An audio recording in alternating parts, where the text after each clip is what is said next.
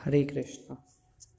कलकत्ता में हिंदू और मुसलमान आपस में शांतिपूर्वक रहते थे और वे प्रायः एक दूसरे के सामाजिक और धार्मिक उत्सवों में सम्मिलित होते थे।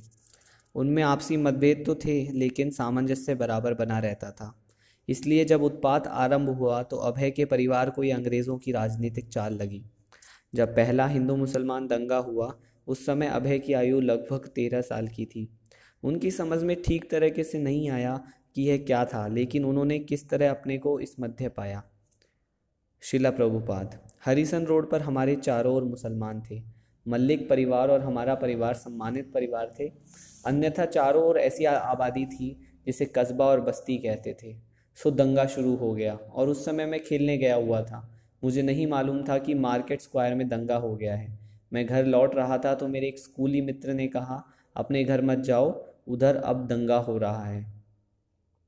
हम मुसलमानों के बीच रहते थे और दोनों संप्रदाय आपस में लड़ रहे थे। लेकिन मैंने सोचा, हो सकता है यह दो गुंडों के बीच की लड़ाई जैसी हो। एक बार मैंने एक गुंडे को दूसरे गुंडे द्वारा छुरा भोगते हुए देखा था और मैंने जेब कतरों को भी देखा था। वे हमारे पड़ोसी थे, इसलिए मैंने सोचा ये वैसा ही कुछ चल रहा होगा। लेकिन जब मैं हैरिसन रोड और हॉलीडे स्ट्रीट के क्रॉसिंग पर पहुँचा तो मैंने एक दुकान लुटती हुई देखी। तब मैं केवल एक बच्चा था, मैंने सोचा, ये क्या हो रहा है? इस बीच घर में मेरे परिवार के लोग, मेरे पिताजी और माताजी सब घबरा कर सोच रहे थे, बच्चा घर नहीं लौटा है वे इतने घबरा गए कि वे सब घर से बाहर आ गए। इस व्यग्रता में कि बच्चा कहाँ से आता होगा। ऐसी स्थिति में मैं क्या कर सकता? जब मैंने दंगा होते देखा तो मैंने अपने घर की ओर भागा। सामने एक मुसलमान था, वह मेरी हत्या करना चाहता था। अपना चाकू निकाल कर वह वास्तव में मेरे पीछे दौड़ा। लेकिन किसी तरह मैं निकल भागा और बच गया। अस्तु, जब मैं दौड़ता हुआ अपने दरवाजे के सामने पहुँचा तो मेरे माँ बाप की जान में जान आई। अतः बिना कुछ कहे मैं अपने सोने सोने के कमरे में गया। जाड़े की ऋतु थी। बिना कुछ बोले मैं लेट गया और रजाई से अपने को लपेट लिया।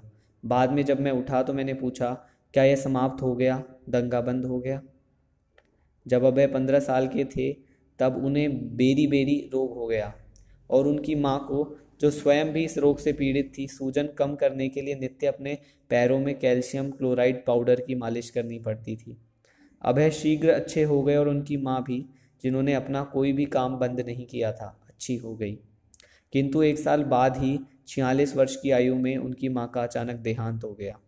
उनकी मृत्यु से अभय के कोमल बचपन के दृश्यों पर अचानक पट्टाक्षेप हो गया। उनका प्यार भला भरा लालन पालन, पुत्र की सुरक्षा के लिए उनकी प्रार्थनाएँ, मंत्र जाप, खिलाना पिलाना, पहराना संवारना, कर्तव्य प्रेरित डांट फटकार सब समाप्त हो गया। उनकी बहनों पर उनकी तुलना में माता की मृत्यु का अधिक प्रभाव हुआ। पिता से निश्चय ही अब उन्हें अधिक लाड़ प्यार मिलने लगा। वे सोलह साल के हो चुके थे। लेकिन लेकिन अब उन्हें अपने बूते पर बड़े होकर संसार की जिम्मेदारियाँ संभालने के लिए तैयार होना पड़ा।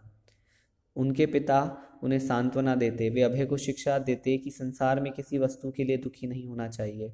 आत्मा अमर है और कृष्ण की इच्छा से हर चीज़ होती है। इसलिए उसे कृष्ण में विश्वास होना चाहिए और उन पर निर्भर रहना चाहिए। अभय इन बातों को सुनते और समझते थे। हरे कृष्णा।